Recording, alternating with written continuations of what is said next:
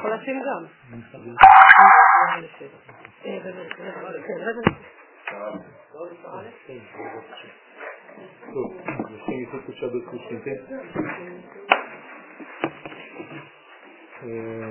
אנחנו בעזרת השם נעסוק כמדי שנה בעניין יום העצמאות ואני חושב שיש אה, בחג הזה מימד של אה, הכרת הטוב ויש מצווה של הכרת הטוב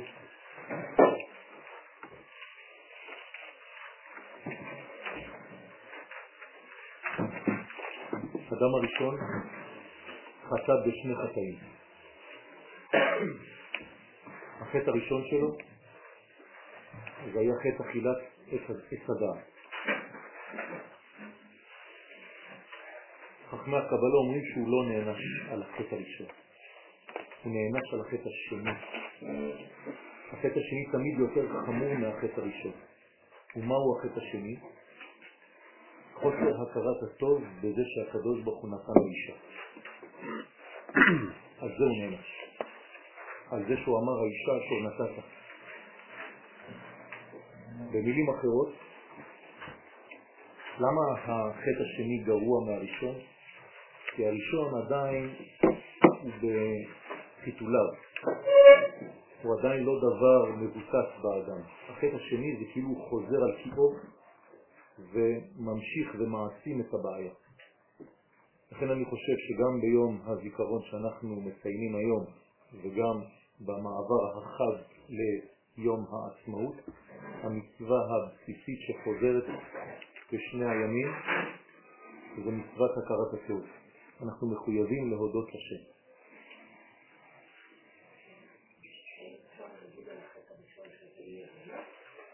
זאת אי הבנה של מי. כן. כן, נותנים תמיד הנחה על החטא הראשון. ליום העצמאות המתין העולם מאז בריאתו. ואני שוקל כל מילה שאני אומר. זאת אומרת שהעולם המתין ליום הזה מאז הבריאה. יותר מ-5,700 שנה. העולם ממתין ליום המיוחד הזה. יום זה הוא חגה של הבריאה כולה, כיוון שבו ביום, בה' באייר, שנת תש"ח, החלה להתממש באופן גלוי המשימה העיקרית שהוטלה על אברהם אבינו עליו השלום. הקדוש ברוך הוא אמר לאבי האומה, והיה ברכה, ונברכו בך כל משפחות האדמה ובזרעך. אברהם החל ליישם את הבקשה האלוהית בעזיבת ארצו, בעזיבת מולדתו ובעזיבת בית אביו. אברהם מגיע לארץ ישראל ומתחיל לגלות ממנה את הגוי הגדול שאת נשמתו המיוחדת יצר השם כדי להופיע דרכה על כל הבריאה. זאת אומרת שחג העצמאות, יום העצמאות, הוא החג של היקום כולו ושל כל אומות העולם. זה חג אוניברסלי. אמנם היום אנחנו חוגגים אותו לבד, תדליקו טלוויזיה בתחנה זרה, לא תשמעו שום דבר, אבל כשהגויים יבינו שבעצם זה שחזרנו לזהותנו מתחיל השלב השלישי בתיקון העולם, גם הם יתחילו לחגוג את היום הזה. זאת אומרת שגאולתנו, אחד מהשלבים החשובים ביותר בה, זוהי הקמת השלטון במדינת ישראל, שלטון יהודי בארצו, שיכול להתגלות כאומה, שהאומה הזאת יש לה כוח שידור עבור כל העולם כולו, לגאולת כל העולם כולו. ולכן אנחנו מציינים את זה לא רק כחג לאומי, אלא כחג אוניברסלי. אני רוצה לדבר על השלב השלישי בשם שלנו, להזכירכם, אנחנו נקראים יעקב, אחרי זה אנחנו נקראים ישראל, ואחרי זה אנחנו נקראים ישורון. השלב השלישי הוא ישורון, זאת אומרת השידור של הישראליות לעבר העולם כולו. וזה השלב שאנחנו יכולים ליישם אותו רק כשאנחנו חוזרים לארצנו ומקימים בארץ הזאת שלטון. גם זה חשוב להדגיש, לא מספיק לשוב לארץ ולשבת בה, כל עוד ואין שלטון זה לא נקרא שאנחנו חזרנו. ישנה הלכה הרואה ערי יהודה בחורבנן קורע. זאת אומרת, אם אני רואה עיר חרבה, אני קורע את הבגדים, כמו על נס. על מה כיוונו חז"ל? לא על עיר שנחרבה. יכולה להיות עיר מושלמת. אומרים חכמים שמה במקום, באותה גמרא, אם אין שלטון יהודי במקום הזה, זה נקרא שהיא חרבה. אז זה אתה צריך לקרוא את הבגדים. זאת אומרת, אנחנו קוראים את הבגדים שלנו כמו על מת כשאין שלטון באיזשהו מקום בארץ ישראל. במילים אחרות, השלטון הוא הקובע את ישיבתנו בארץ, ולא עצם היותנו במקום. בסדר, אז יש בעיה, יש בעיה, אנחנו צריכים, אנחנו בתהליך. בסדר, אנחנו בתהליך. זה מה שקרה עם רבי שמעון בר יוחאי, נכון, נכון, זה מה שקורה עם רבי שמעון בר יוחאי, שהוא בורח למערה, לא בגלל שהוא פוחד, לא בגלל שהוא נוטש, אלא פשוט בגלל שאין שלטון יהודי בארץ ישראל באותה תקופה, שלטון הוא שלטון רומאי, של רומי, ולכן בגלל שרומי הגלתה אותנו, רומי תחזיר אותנו. איפה נעשה הסימפוזיום הראשון של מדינת ישראל? בסן רמו, באיטליה. כלומר, רומא, איטליה, היא זו שהגלתה אותנו, היא צריכה לתקן את הדברים. איך אנחנו יודעים שזה חלק מדבר אמיתי? אומר הרב קוק, מספר הרב הראשי שהיה בארץ ישראל באותה תקופה שדרש בבית כנסת החורבה בירושלים, רב מקובל גדול, רבי חלפון הכהן, מחכמי תוניס בג'רבה, שגילה לתלמידיו שדבר אמיתי זה דבר שכשאתה אומר אותו הוא מתגלה מיד. וכשהוא דרש בבית כנסת על עצם זה שאנחנו צריכים להקים מדינה ולחזור למדינתנו, מיד כשהוא גמר את השיעור שלו והוא אמר, הוא בא לציון גואל, נכנסו ואמרו לו שעכשיו נחתמה הוועידה בסן רמו על מדינת ישראל. אז הוא אמר, הנה, זאת האמת, עכשיו זה קורה. הקמת המדינה, מדינת ישראל, היא שלב מרכזי ביותר באותה נבואה שאברהם אבינו קיבל. כלומר, ואעשך לגוי גדול. אי אפשר להפוך לגוי גדול, לא לאיש גדול, אלא לגוי גדול, אלא כאומה בארצה. כלומר, המפגש הראשון בין הקדוש ברוך הוא לבין אבי האומה היה רק בשביל הדבר הזה, כדי שאברהם יקים מדינה. או הוא, או בניו, או תעשיו. אנחנו זכינו את הדבר הזה. כיוון שהיא יסוד כיסא השם בעולם, ככה קובע הרב קוק. מה זה יסוד כיסא השם? יסוד במלכות. זאת אומרת, כיסא השם זה גילוי המלכות, נכון? בעולם. אבל יסוד במלכות, למדנו כבר בתורת הקבלה, שהוא מתחבר עם מה? עם יסוד ותפארת, נכון? שני היסודות מתחברים יחד. יסוד במלכות לא יכול להביא ילד לבד. היסוד של האישה צריך שיהיה בתוכו היסוד של הגבר. אז כשיש סוד של הגבר בתורת הקבלה זה נקרא תפארת, נמצא ביסוד של מלכות, זה מביא תולדה. מתי חל יום העצמאות? ביסוד שבתפארת. זאת אומרת, יסוד שבתפארת מתחבר עם יסוד כיסא השם בעולם וזה מוליד מדינה. גם תורת הקבלה ממשיכה את הדרך של האמת הזאת. זאת אומרת שאם היינו רואים ופוגשים בתורת הסוד דבר הפוך לכל מה שאנחנו אומרים בפשט, זה לא היה קורה. כשכתבתי את השיעור היום, חשבתי על דבר שנראה לי מאוד מאוד מרכזי וחיוני. מדוע כשחז"ל מדברים על גאולה ממשית בקץ מגולה, הם דווקא מתייחסים לדברים מאוד מאוד מאוד גשמיים. כמו פירות הארץ, נכון? כשארץ ישראל תיתן קריה בעין יפה, אין לך קץ מגולה מזה. למה דווקא דברים כאלה חיצוניים? תשובה פשוטה. בגלל שאם זה כבר הגיע לדבר החיצוני, זאת אומרת שכבר עבר כל המהלך הפנימי. זאת אומרת שהמהלך הפנימי קדם להופעה החיצונית. אז אם זה הגיע כבר החוצה, זה אומר שכל הקומה כבר שלמה בבניין. הדבר פשוט. זאת אומרת שדווקא כשהדברים מוחצנים, מתגלים באור, בפירות, שזה בעצם האור של הארץ, החלק המגולה ביותר, זה מראה שכבר כל התיקון נעשה באופן פנימי וזה רק עכשיו מתגלה כלפי חוץ. לכן נקודת ההשקה שבין העולמות זה היום הזה. עכשיו, אם זה נכון, אנחנו כבר למדנו, אנחנו אף פעם לא חוגגים חג בגלל אירוע. או שאני טועה. אתם חוגגים חגים בגלל האירועים שאירעו באותו זמן? חשבתם, נכון? אז אני בא להגיד לכם חגיגית שזה לא נכון. אנחנו חוגגים זמן. כלומר, זמן שכבר נקבע מבריאת העולם. במילים אחרות, הקדוש ברוך הוא כבר תכנן את יום העצמאות מששת ימי בראשית.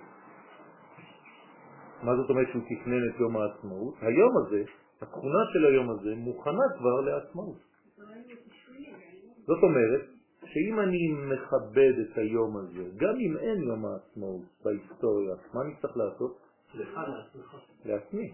כלומר, ביום הזה אני צריך לכוון לחזרה לעצמיותי, לעצמאותי, להיות אדם עצמאי, להיות בוגר. כמובן שאם אני כבר חוגג את זה בחג הלאומי כי קרה משהו בהיסטוריה, זה פשוט מתלווה לעצמיות שלי, לגאולה הפרטית שלי. זאת אומרת, אני צריך למצוא את מדינת ישראל בתוכי כדי להיפגש עם החג החיצוני. אם לא פגשתי את מדינת ישראל שבי, אין סיכוי שאני אמצא את מדינת ישראל בחוץ. ולכן אני לא מסוגל להודות, להכיר, כי לא מצאתי את זה בפנים. אני אומר במילים פשוטות, ביום העצמאות צריך כל אחד לעבוד עבודה רצינית. עבודה של מה? של כוונה. לחזור לזהות, לחזור לעצמאות, לחזור לעצמיות, להיות אני, ולא תחת שלטון של כוח זר, לא פשוט ולא חשוב מי הוא. כל כוח שאינו הכוח האמיתי שלי, אני צריך להיפרד ממנו ביום הזה. לכן, זו נקודה של השקה. מתי הקדוש ברוך הוא קבע את זה מבריאת העולם? אם לא, זה לא היה מופיע בהיסטוריה. הרי אם דבר זה פשוט אומר שיש אנשים חכמים שיום אחד הבינו את הסוד הזה. אתם יודעים שהגאון מווילנה אמר לתלמידים שלו שבכל ספירת העומר יש שני ימים שהוא מבקש מהם לעשות חג? מתי זה הגאון מווילנה? כמה שנים? 250 שנים. היה יום העצמאות, היה יום הזיכרון, הייתה מדינת ישראל, היה משהו, לא היה כלום. הם היו בווילנה. הוא אומר לתלמידים שלו לעלות לארץ ישראל ולציין שני ימים בכל ספירת העומר שבהם יהיה לעתיד חג, וכבר עכשיו הוא נמצא ביקום החג הזה, רק שאנחנו לא יודעים איך הוא יתפס במציאות. ולכן מה עשו התלמידים? היו אומרים הלל בשני הימים האלה. ולא עוד, אלא שהם בנו את בית כנסת החורבה בירושלים, ומתי עשו את החינוך? ביום העצמאות. לפני שיום העצמאות קיים. זאת אומרת שאנחנו יודעים ואנחנו רואים שיש סגולה שנמצאת בתוך היום, בתוך הזמן. לא דווקא באירוע שהולך להתגלות יום אחד בהיסטוריה. רק צריך להיות חכם, צריך להיות גאון, כדי לתפוס את הערך שנמצא בזמן הזה. וכדברי הפסוק, יום ירושלים? יום ירושלים היום השני. פשוט מאוד. שני הימים אמר לתלמידים שלו זה ימי חג. בינתיים אנחנו לא רואים שזה התגלה ביקום, אבל דעו לכם, תתלבשו, נעשה פיש בימים האלה, כי עתיד להיות יום חג. לא סתם קוראים לו הגאון. כי מציון תצא תורה ודבר השם מירושלים. מה זאת אומרת הפסוק הזה? מה זה כי מציון תצא תורה? בשביל מה היא צריכה לצאת התורה? התורה צריכה לצאת מארץ ישראל, בשביל מה? למי? לאומות העולם. זאת אומרת שמתי יוצאת התורה מציון? כשיש ציון. ואם אין ציון, מי יוציא את התורה הזאת? לא תצא. מלכה ושריה בגויים, אין תורה. ככה כתוב במגילת איכה. אם לא הבנתם, אומר רש"י במקום, אין לך ביטול תורה גדול מזה. מה זה ביטול תורה? לא כמו שאנחנו חושבים היום, הוא עושה ביטול, שהוא לא למד שעתיים, לא, ביטול תורה. אתה חותך את הכל, זורק את הכל לזבל, אין ביטול. כלומר, גם התורה עצמה לא יכולה להיות תורה אמיתית, היא מבוטלת כשעם ישראל לא נמצא בארצו. לא בכדי מי מקבל תורה? רק מי שנגאל באופן לאומי. לא יצאת ממצרים, אתה לא מקבל את התורה בחג השבועות. למה מתעקשים אנשים לעשות פסח שני? למה לא התעקשו בתורה לעשות סוכות שני, פורים שני, חנוכה שני, שבועות שני, יש חגים כאלה? לא. למה? למה רק פסח שני? באים בוכים למשה, בוכים לקדוש ברוך הוא, תן לנו פסח שני, אם לא, אנחנו לא שייכים לעם ישראל, לא יכולים לקבל תורה, כי לא נגאלנו מבחינה לאומית. תשימו לב, דברים פשוטים, שאנשים לא שמים לב לזה. מי שלא נגאל מבחינה לאומית אין לו תורה בחג השבועות. במילים אחרות באו להגיד למשה על פסח שני, עצם זה שלא היינו בפסח, אנחנו לא יכולים להיות עם עם ישראל בקבלת התורה. אין לנו מקום שם. מה אומר הקדוש ברוך הוא? הם צודקים. אני חייב לעשות להם פסח שני. כלומר, יוזמה אנושית. ומתי פסח שני חל? באמצע חודש יר. מעניין, לא? החודש המיוחד כפי שלמדנו בראש חודש. למה קיבלנו את התורה מחוץ לישראל? אני לפחות צריכים להיכנס ואל תקבלו אותה פה. נכון. אם היינו עושים את זה, היינו מקבלים אותה בצורה אחרת, בצורה של טבעיות, בצורה של חיים. התורה שקיבלנו, אנחנו עדיין רחוקים מהחיים כי אנחנו לומדים אותה ולא חיים אותה מספיק. אם היינו מקבלים תורה בארץ ישראל, זה לא היה תורה בניירות ובקלף. זה היה ברמה של חיות, כמו שאברהם, יצחק ויעקב ידעו לחיות אותה. זה מה שחסר לנו היום, מזה אנחנו צריכים להירפא. אנחנו חושבים שהתורה זה ניירות, זה דפוס. זאת הבעיה שלנו. אנחנו חייבים לחזור לעץ החיים. לכן יש שלבים. הארי הקדוש, זצ"ל, ראה רמז לעניין הגאולה בפסוק במגילת רות, פרק ג' והיה בבוקר, אם יגאלך טוב יגאל. מה זאת אומרת? מסביר הארי הקדוש, הוא מסביר שאם תבוא הגאולה בזכות עשיית הטוב ובזכות עיסוקם של ישראל בתורה ובמצוות, תהיה זו גאולה בבחינת אחי שאינה. זאת אומרת שהקדוש ברוך הוא יקדים את הזמן, ידלג כל דודי הנה זה בא, מדלג על הערים, מקפץ על הגבעות. כזאת שתוביע בזירוז התהליכים המובילים אל השלמתה. אלא שאם לא תופיע הגאולה באופן זה, כפי שחותם הפסוק, ואם לא יחפוץ לגואלך, כלומר אם לא יתגלה החפץ לגאול את ישראל בגלל התנהגותם שאינה הולמת את העניין האלוהי, אזי זה לא ימנע את הגאולה. וגאלתיך אנוכי, חי השם. כלומר, הבטחה, שבועה של הקדוש ברוך הוא שגם אם לא תהיו כמו שצריך, אני אגאל אתכם. וזה יהיה בעיטה. אני השם נשבע בשמי, כן? באיזה שם? י' כו' אנוכי, שאפעל בכל זאת להביא את הגאולה בזמנה, כלומר בבחינת בעיטה. ולא אעשה זאת אלא למען שמי, כי למענכם אני לא יכול, כי אתם אולי תתנהגו שלא כשורה. אז אני בכל זאת אעשה גאולה, אבל זה יהיה למען שמי, כדי לקדש את שמי המחולל. במילים אחרות, כל עוד ואין גאולה, אנחנו במצב של חילול השם. אבל הלכתית, מה ההבדל בין עולם הזה לימות המשיח לפי הרמב"ם? שיעבוד מלכויות בלבד.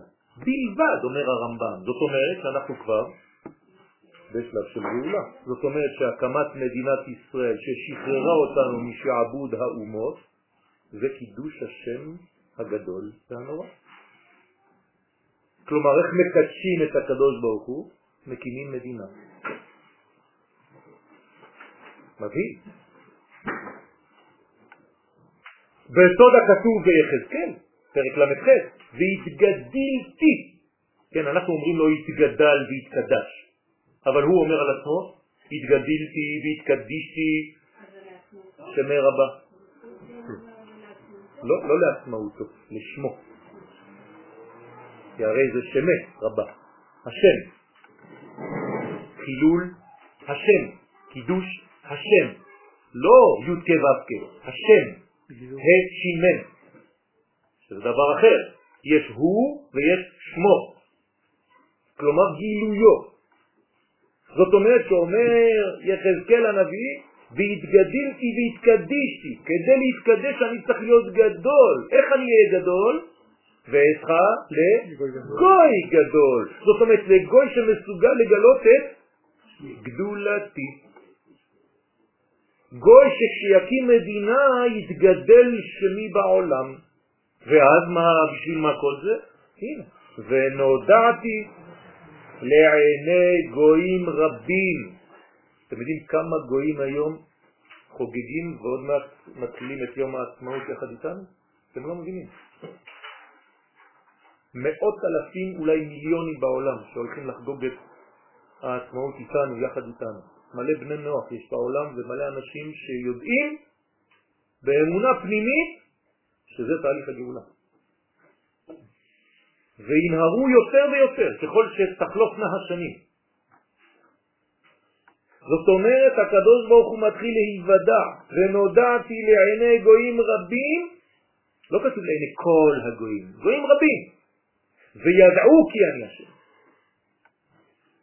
רק להזכיר לכם שידיעה זה דבר אינטימי, חיבור אמיתי.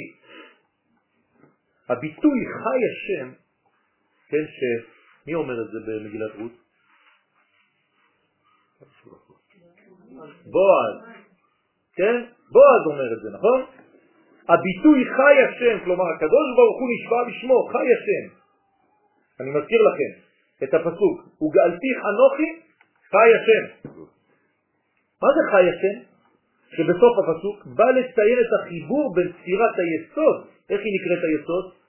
חי, הנקראת חי, לבין ספירת התפארת הנקראת י' כו' כיוון שסוד הגאולה תלוי בייחודם כלומר בחיבור בין שתי הספירות הללו.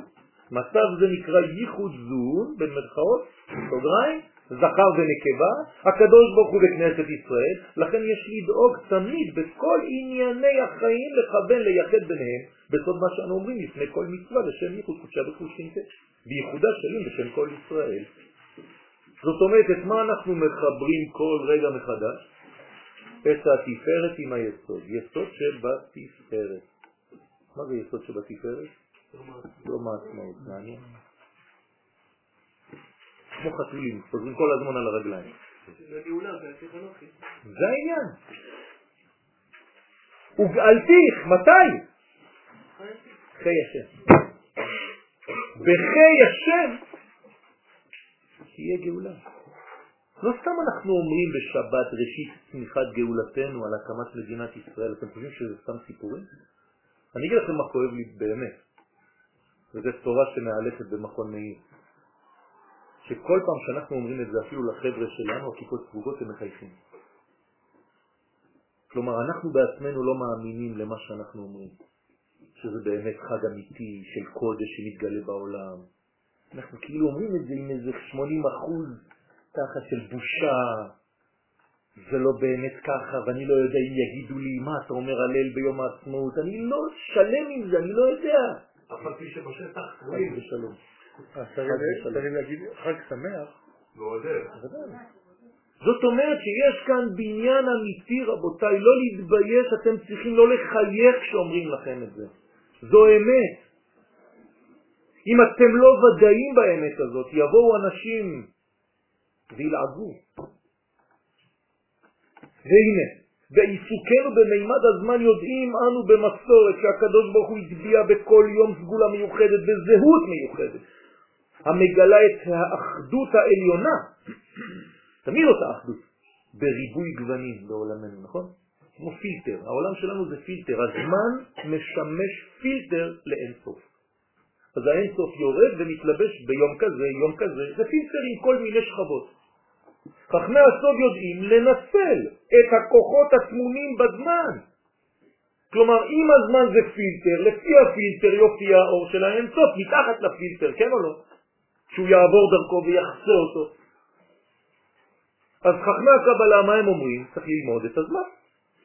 את הפילטר הזה. כי אינסוף מתגלה אלינו דרך אותם פילטרים שנקראים זמן. אז את מה הם לומדים? את הזמן. לכן הם יודעי הזמן. יודעי בינה לעיתים, ולכן הם לומדים את סוד הזמן. זה הלימוד העיקרי ביותר כמעט. ולהפיק מהזמנים האלה את התועלת המרבית בבריאה.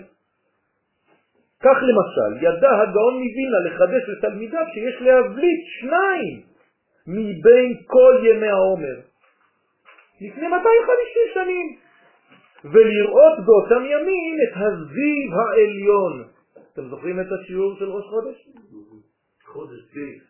כן, מה מתפשט אומר הזוהר? הזיו העליון, והגאון מווילנה כנראה הלך לזוהר הזה ואמר, תשמע, בחודש הזה יש זיו.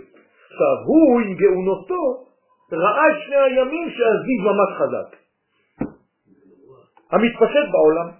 הרב זצ"ל כיוון למה שבעתיד יהפוך ליום העצמאות וליום ירושלים. הוא אמר לתלמידים שלו את שני התאריכים. יום עצמאותה של מדינת ישראל חל בתאריך ה' לחודש אייר. והיום המקביל לו בספירה הוא כ' לעומר. בו מתגלה ספירה מיוחדת יסוד שבתפארת. כלומר, כל מה שאמרנו עד עכשיו. כלומר, היסוד של התפארת, יסודו של קודשא בריחו. מה זה היסוד של הקדוש ברוך הוא? היסוד של הקדוש ברוך הוא זה האיבר שדרכו מופיעים החיים. אתם מבינים על מה אנחנו מדברים? כלומר, מדינת ישראל חלה ביסוד של התפארת, כלומר בזכות מדינת ישראל היא היסוד, הקדוש ברוך הוא מופיע ומזרים חיים לעולם. פלא. אז אפשר להתייחס ליום הזה כעיבור או כלידה? עיבור, כלומר לא עיבור, אלא זיווג וייחוד. כן. בכתביו של הרב זלמן יוסף ריבלין, ספר מדרש שלמה, מובא כי תלמידי הגר"א כיוונו לחנוך את בית כנסת החורבה דווקא בתאריך ה' באייר. כפי דעת רבם הגאון שגילה להם את סודו של היום הזה. מעניין שגם אצל בעלי התוספות, מי זה בעלי התוספות? רבנו תם. רבנו תם, נכון? אתם מניחים תפילין של רבנו תם? חלק מאיתנו מניח? מי זה רבנו תם? הוא חלק מבעלי התוספות. כתוב במסכת ראש השנה, דף ה' עמוד א', דיבור המתחיל אמרה. מובא בשם רבנו תם שבתאריך ה' באייר, תשימו לב, רבנו תם מה הוא אומר? יש מצווה מן התורה להתבונן בצורתו של הירח. כלומר, ביום העצמאות צריך להסתכל על הירח, אומר רבנו תם. כמה זמן רבנו תם? 800 שנים. זה לא מפחיד אותך? רק את זה הוא רצה, רק תאריך כזה להסתכל על הלבנה ביום העצמאות, שלא קוראים לו עדיין יום העצמאות, אבל הוא יודע שזה יום העצמאות. כידוע, הירח הוא סוד כנסת ישראל. אנחנו מונים לירח, ללבנה. ולכן ראה בכך הרב קוק זצ"ל ברש מילים, מה אומר הרב קוק על מה שאמר רבנו תם? שהדבר רומז ללידה חדשה. כלומר, גם הרב קוק לא ראה את מדינת ישראל. אבל הוא אומר שיש כאן רמז ללידה שעתידה להיות, אני לא יודע מתי, אני הרב קוק עדיין לא במדינה. אבל זה מורה על לידה חדשה, ליצירת עם נולד שתתגלה ביסוד שבתפארת. ריבונו של העולם. אותי זה מפחיד. אתם לא מבינים שקורה פה משהו? הרב זצ"ל מסביר שמדינה שאינה משקפת את האידיאלים העליונים, אסור להפוך אותה לערך. כלומר, אנחנו לא טמבלים. אך יודע להוסיף ולקבוע, תשימו לב מה הוא אומר הרב, מה שאין כן מדינה שהיא אידיאלית ביסודה. מה זה אידיאלית ביסודה? שהיא בעצם ההשתקפות של האידיאל העליון. שחקוק בהווייתה של המדינה הזאת התוכן היותר עליון שהוא באמת העושר היותר גדול של היחיד. חבל שאין לנו זמן לפתח כל מילה כזה, כל מילה זה פה, זה זה זה, חבל על הזמן. כלומר, אתה רוצה להיות מאושר אפילו אתה כבן אדם יחיד. העושר שלך עובר דרך מה? דרך האישור של אותה מדינה. דרך זה שאתה מקבל שזה יסוד כיסא השם בעולם. מדינה זו היא באמת היותר עליונה בסולם העושר. תשימו לב, אין מדינה עדיין. הרב אומר את זה כאילו יש כבר מדינה. ומדינה זו היא מדינתנו, היא עוד לא קמה, היא תקום. מדינת ישראל הוא קורא לה. היינו יכולים לקרוא לה מדינת יעקב, לא יודע, שם אחר. זה לא נבואה? זה לא מבין? יסוד כיסא השם בעולם, אומר הרב. כשהקדוש ברוך הוא מתגלה בעולמו, הוא מתגלה דרך המדינה, רבותיי. דרך זה שאנחנו עם בארצו, לא פרטים דתיים. שכל חפצה של המדינה הוא שיהיה השם אחד ושמו אחד, גם אם אנחנו לא רואים את זה בפועל בצורה גלויה. למה? כי יש לנו זוהר, תיקוני זוהר, שאומר לנו שבדור שזה יקרה, החיצוניות תהיה מכוערת, אבל הפנימיות תהיה חבל על הזמן. כלומר, אם אתה לא שלם עם מה שקורה במדינה, לך לראות מה אומר רבי שמעון, הוא יודע סוד. הוא אומר שככה זה יהיה בדור האחרון, בחוץ זה יהיה לא יפה, אבל התוכן יהיה קודש. זה לא מרגיע אתכם? שזהו באמת העושר היותר עליון, אומר הרב. אמת. שאושר נשגב זה צריך הוא לביאור ארוך. כלומר, הוא יודע שזה לא יופיע מיד, הוא לא שיקור, הוא לא אומר הכל טוב. כדי להעלות אורו בימי חושך. יהיו ימים של חושך, אבל צריך מתוך החושך להפיק את הנהורה. אבל לא מפני זה, גם אם יהיו חלקים של חושך, לא לפני זה יחדל מלהיות העושר היותר גדול.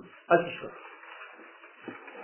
זה חושך, אבל בפנים זה אור גדול, זה אף פעם לא יפסיק להיות אור גדול. אתה רק צריך לגלות את האור הזה בתוך המדינה שיש לך בידיים.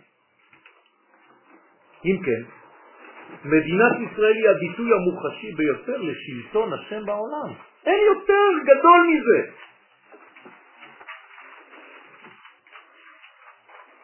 אומתנו נושאת בקרבה, כשאני קורא לאומה, אומה זה בארצה. אם לא, זה עצמות יבשות, אנחנו מתים בגלות.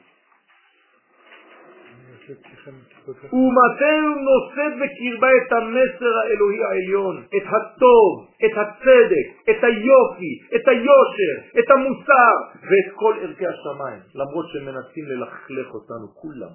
אתם יודעים למה הם מנסים ללכלך אותנו, כל האומות? חשבתם על זה פעם? לא. הם דורשים מאיתנו. למה? בגלל שאנחנו לא עושים את עבודתנו כמו שצריך? לא, זה עוד פעם, גם כן סגנון גלותי, צריך להיזהר מזה.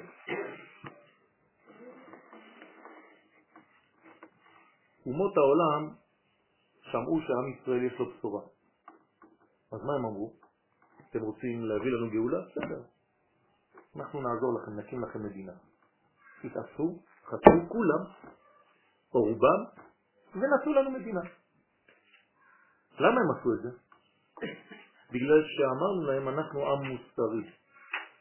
אבל הם אמרו לנו, אבל כל עוד ואתם לא עם, לא יכולים לגלות את המוסר הזה.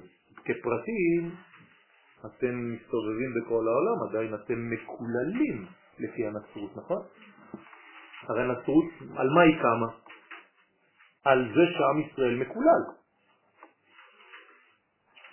עכשיו, אם עם ישראל חוזר לארצו, עכשיו אומרים לו, עכשיו אין לך שום אפשרות לברוח. תראה לי את המוסר שאתה רוצה להגיד לי כאומה. וכשעם ישראל מתחיל להראות את המוסר, הם מנסים ללכלך אותו. למה? כי זה הורס להם את כל הבניין. כל הבניין. הרצל, זיכרונו לברכה, הלך לראות את האפיפיור בזמנו.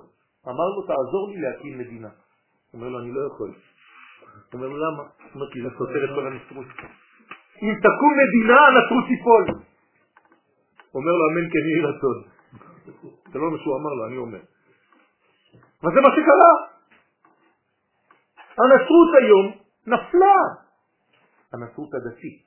אבל נשאר בתוך הנוצרים, גם אם הם לא נוצרים דתיים, העניין הזה, שעדיין מחלחל בקרבם, גם אם הם לא חיים את זה כדתיים. חלקם אומר את זה. אלא שהכל נמצא בכוח באותה מדינה. ועלינו לפעול כדי לגלות זאת בפועל. מדינת ישראל היא הוכחת עצם קיומה של, לא עצם, של הנוכחות האלוהית בהיסטוריה האנושית. כלומר, בזכות מדינת ישראל אפשר להתחיל לראות את הקדוש ברוך הוא בעולם. אתם מבינים מה זה אומר? הרי אני חוזר על מה שאמר הרב קוק, מדינת ישראל היא יסוד כיסאו של הקדוש ברוך הוא בעולם. זאת אומרת, כל עוד ואין מדינת ישראל, אין גילוי של הקדוש ברוך הוא בעולם. אז מה עשינו ריבונו של עולם במשך 5,700 שנים? יפה. זאת אומרת שהייתה כאן השתכללות וההגעה שלנו אל הגאולה הזאת, שהיא הרבה יותר גדולה, כמו שאומר הנביא ירמיהו. מכל הגאולות הקודמות. הרי נאמר בפירוש בנביא, לא יאמר עוד. ברוך השם אשר הוציאנו מארץ מצרים. לא יאמר עוד. מה זה לא יאמר עוד? אנחנו נפסיק להזכיר את יציאת מצרים. איך יכול להיות כזה דבר? הרי כתוב בהגדה שאנחנו נמשיך להגיד. אז חכמים בגמרא פלפול שלם עד שבסוף הם מסכימים, הם אומרים לא שנפסיק, אבל זה יהיה תפל. ביחס למה? לגאולה העכשווית. ועל הגאולה הזאת אמרו לנו חכמים שאף פעם לא תהיה יותר גלות אחריה. והנביאים גם כן. כי בגאולת מצרים הייתה לנו עוד גלות ועוד גלות ועוד גלות. וממצרים יצאנו ממדינה אחת. אתם יודעים כמה מדינות אנחנו שווים היום? תגידו לי מספר. רק לדעת אם אתם יודעים. מכמה מדינות אנחנו חוזרים לארצנו היום? כמה סוגי יהודים יש במדינת ישראל היום? מכמה ארצות? כמה? 150. אתם יודעים מה זה? יצאנו ממצרים מדינה אחת, עכשיו אנחנו יוצאים מ-150 מדינות. אתם רוצים להשוות? איפה זה ואיפה זה? על זה אתה לא אומר הלל? על פסח אתה אומר הלל! למה אתה אומר הלל בפסח? הרי כולם היו שם חילונים. לא חילונים. עובדי עבודה זרה! ואתה אומר הלל על עובדי עבודה זרה שיצאו ממצרים, אתה לא מתבייש? ואתה מדבר על האנשים שהקימו את המדינה היום, שהם צדיקים ביחס ליוצאי מצרים. אתה חי? לא פלא שמיד עם הקמת המדינה התעצמה הדלגיטימציה של שיבת ציון יחד עם ניסיונות אין ספור לגזול את ארץ הקודש מעם הקודש. במסכת פסחים קי"ז, הנה המקור רבותיי, בגמרא, קבעו חז"ל שבשעה שנגאלים משרה או מעבדות לחירות, יש לומר הלל כדי להודות לשם על הצלתנו. באותה גמרא מציין רש"י כגון חנוכה. למה הוא לא אמר כגון פסח, שבועות, סוכות? למה הוא אומר כגון חנוכה? כי זה חג שאנחנו קבענו עם גבורה לאומית. תראו איזה חוכמה יש לרש"י. אומר כמו שבחנוכה שזה לא חג מהתורה, אתה אומר הלל, כל פעם שיהיה לך דבר כזה והוא מכוון ליום העצמאות, זה לא חג מהתורה, אבל אתה צריך להגיד הלל.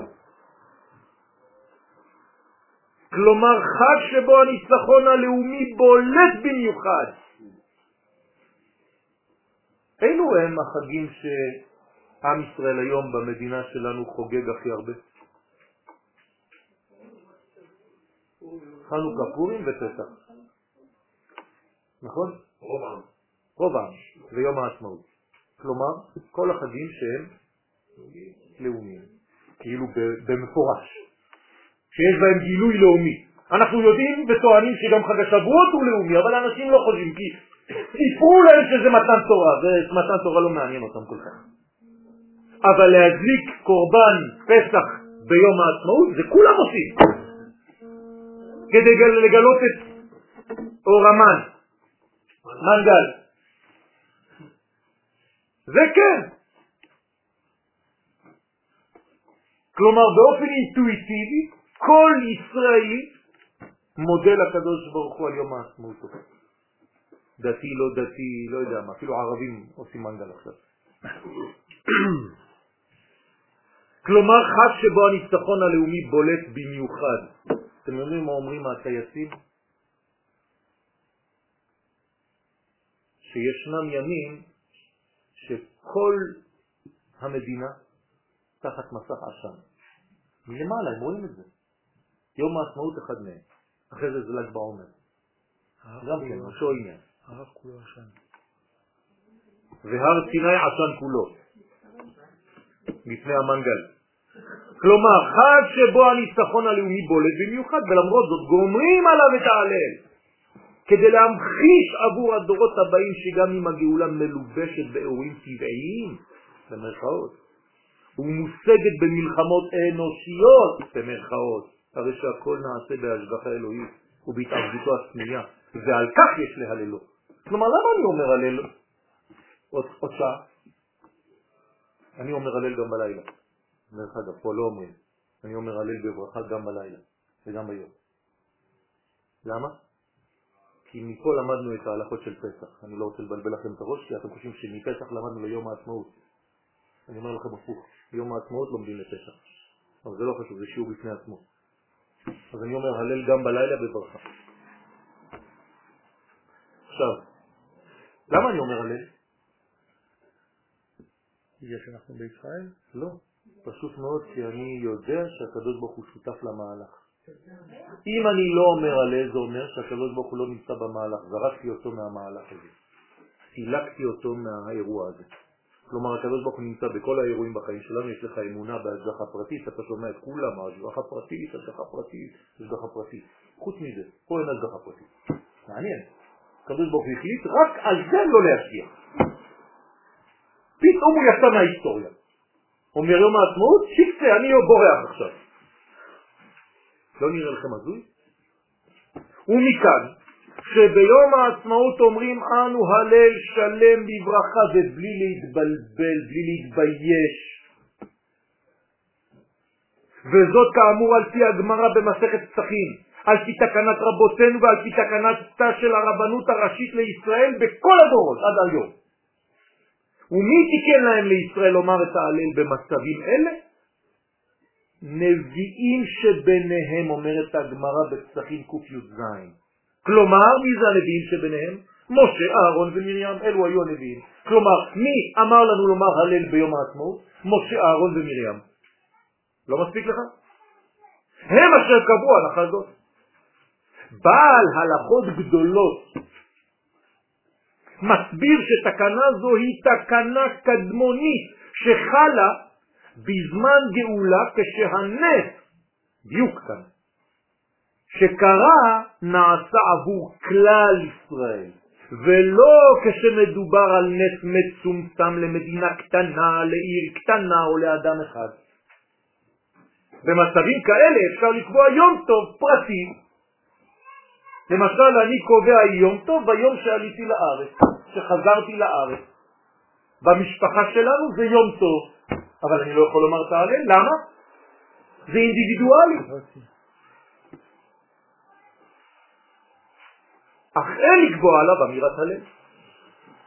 דרך אגב, החידה שאלו אותו את השאלה הזאת, והוא אמר את ההלכה הזאת לאנשים מקהילה שקרא לה והוא אמר להם, אתם לא יכולים לומר הלל, הלל אומרים רק כשזה קורה לאומה.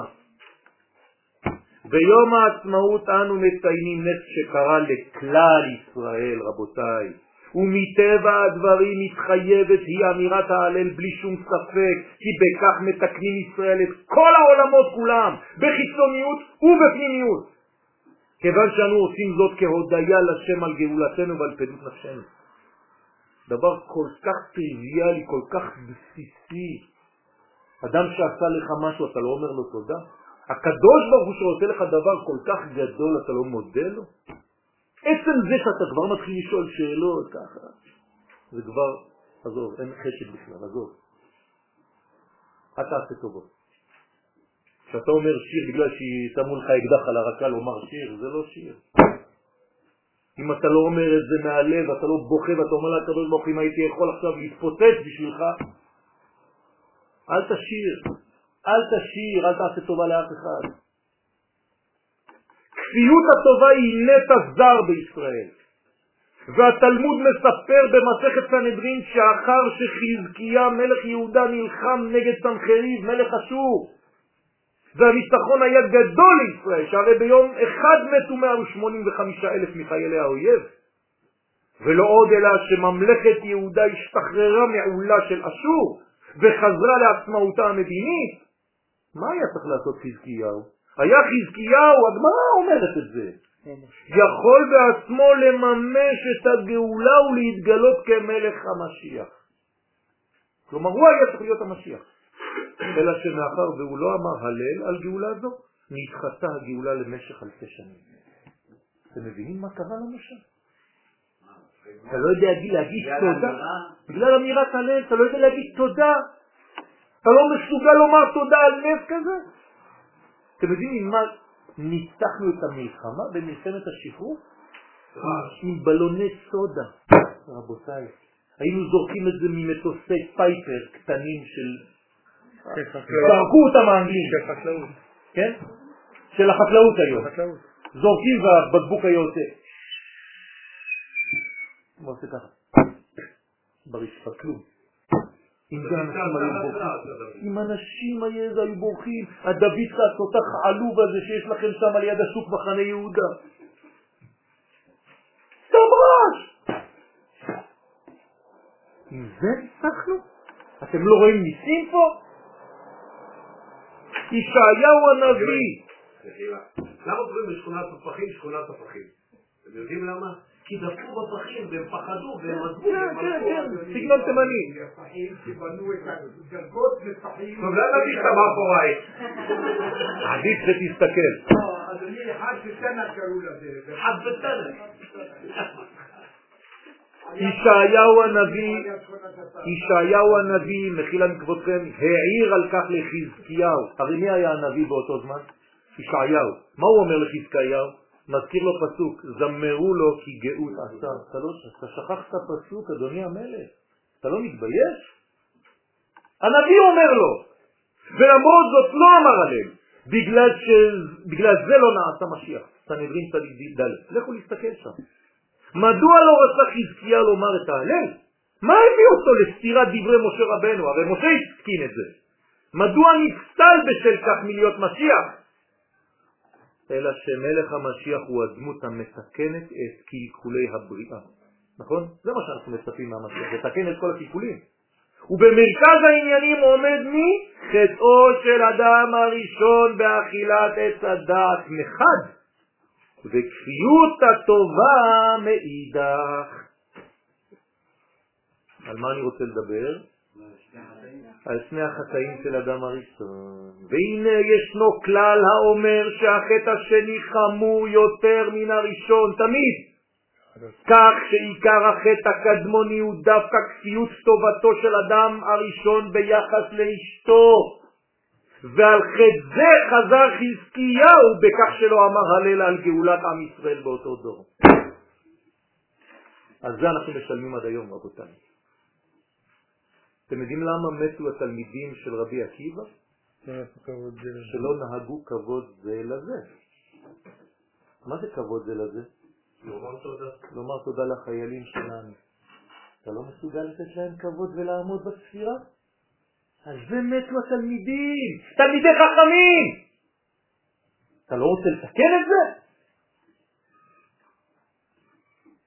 איפה אנחנו חיים רבותיי? מבחן האמונה קשה יותר כשהגאולה עוטה לבושים שנראים הגיוניים או טבעיים. הרבה יותר קשה לנו לראות את המהלכים שהקדוש ברוך הוא מנהל, כי הכל מתלבש באירועים.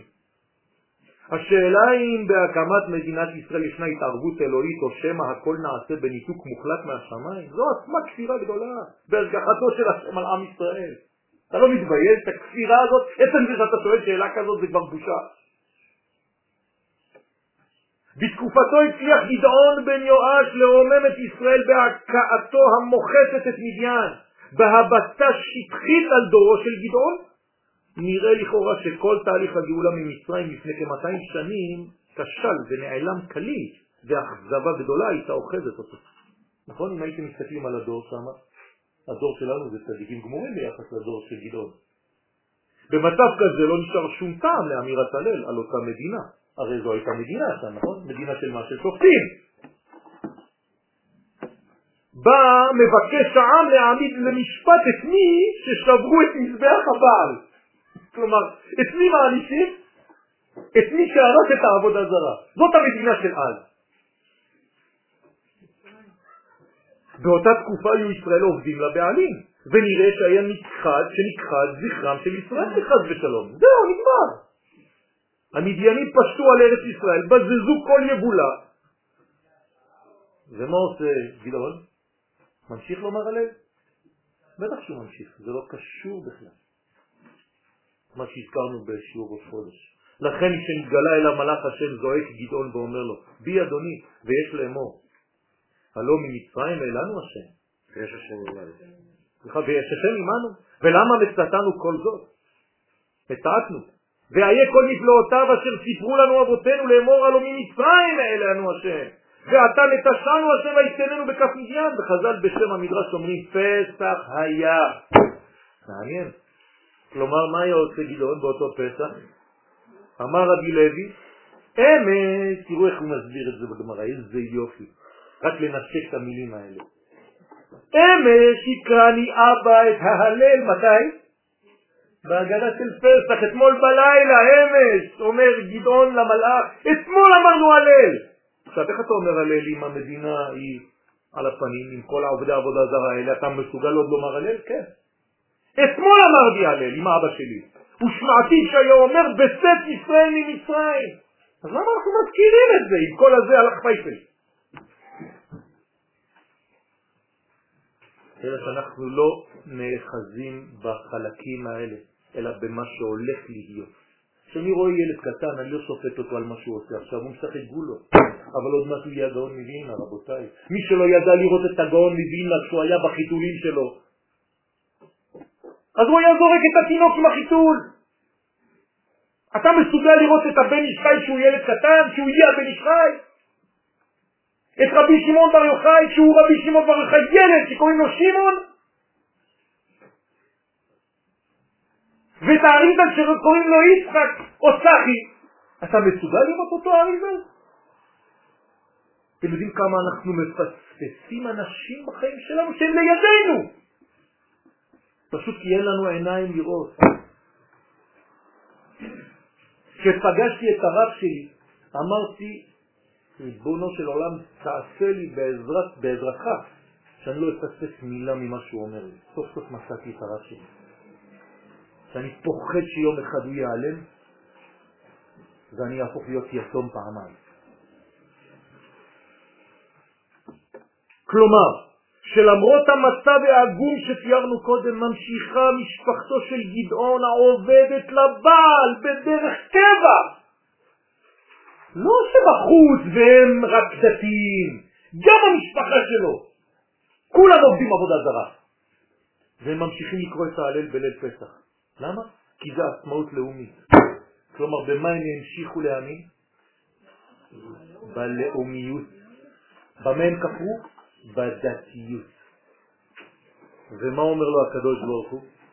גועל נפש שכמוך לא אגאל את ישראל. זה מה שהוא אומר לו? חס ושלום, לך בכוחך זה. כלומר, בכוח של הלאומיות שנשארה בכם. בכל יהודי חילוני במדינת ישראל. אפשר לומר לו את זה. לך בכוחך זה. אם היינו באמת אוהבים את החיים, ולא רק את מי שדומים לנו. אתמול נסעתי עם מישהו, אז הוא אומר לו, יודע למה אני לא מקשיב לשיעורים של הרבנים של מכון מאיר? כי הם לא מכבדים את עצמם, הם לא שמים מטבעת ולבוש שחור. אז הוא לא מקשיב לשיעורים שלנו.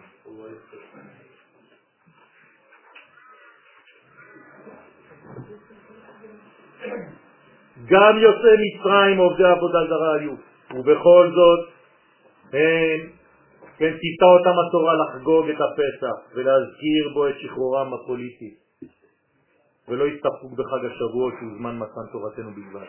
גדעון הכיר היטב את ההיסטוריה של עמו, והוא מוציא ואומר, אם צדיקים היו אבותינו, יעשה לנו בזכותם. ואם רשעים היו, כשם שעשה להם נפלאותיו, חינם כן יעשה לנו. זאת אומרת, מה אתם צריכים להגיד עכשיו, עכשיו, עכשיו? גם אם עם ישראל לא כמו שאתה רוצה באמת הקדוש ברוך הוא, לא כולם שומרים שבת, רחוק. אבל תעשה לנו בשביל מי? בשביל הכוח הסגולי שיש בתוך כל אחד ואחד מאיתנו. אתה אוהב אותנו הקדוש ברוך הוא, תמשיך לגאול אותנו, לגלות את כוחך בזה. אני אפסיק כאן כי יש מנחה, ובעזרת השם אני מאחל לכולנו חג שמח, ביישוב הדעת וההבנה הבסיסית של הדברים, תקראו הדברים מאוד חשובים בסוף. תודה רבה. כן, אם יש לנו היסטוריה מהלכת, כן. אני חזרתי עכשיו שעה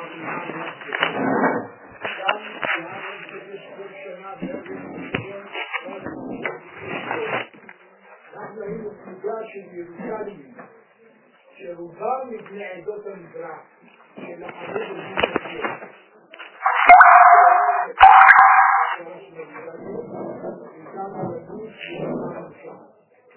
עכשיו, בכל אופן, היינו, יצאנו 150 לוחמים, חזרנו 47 לוחמים. כל אלה הם חיילים מבני עדות המזרח. חזרנו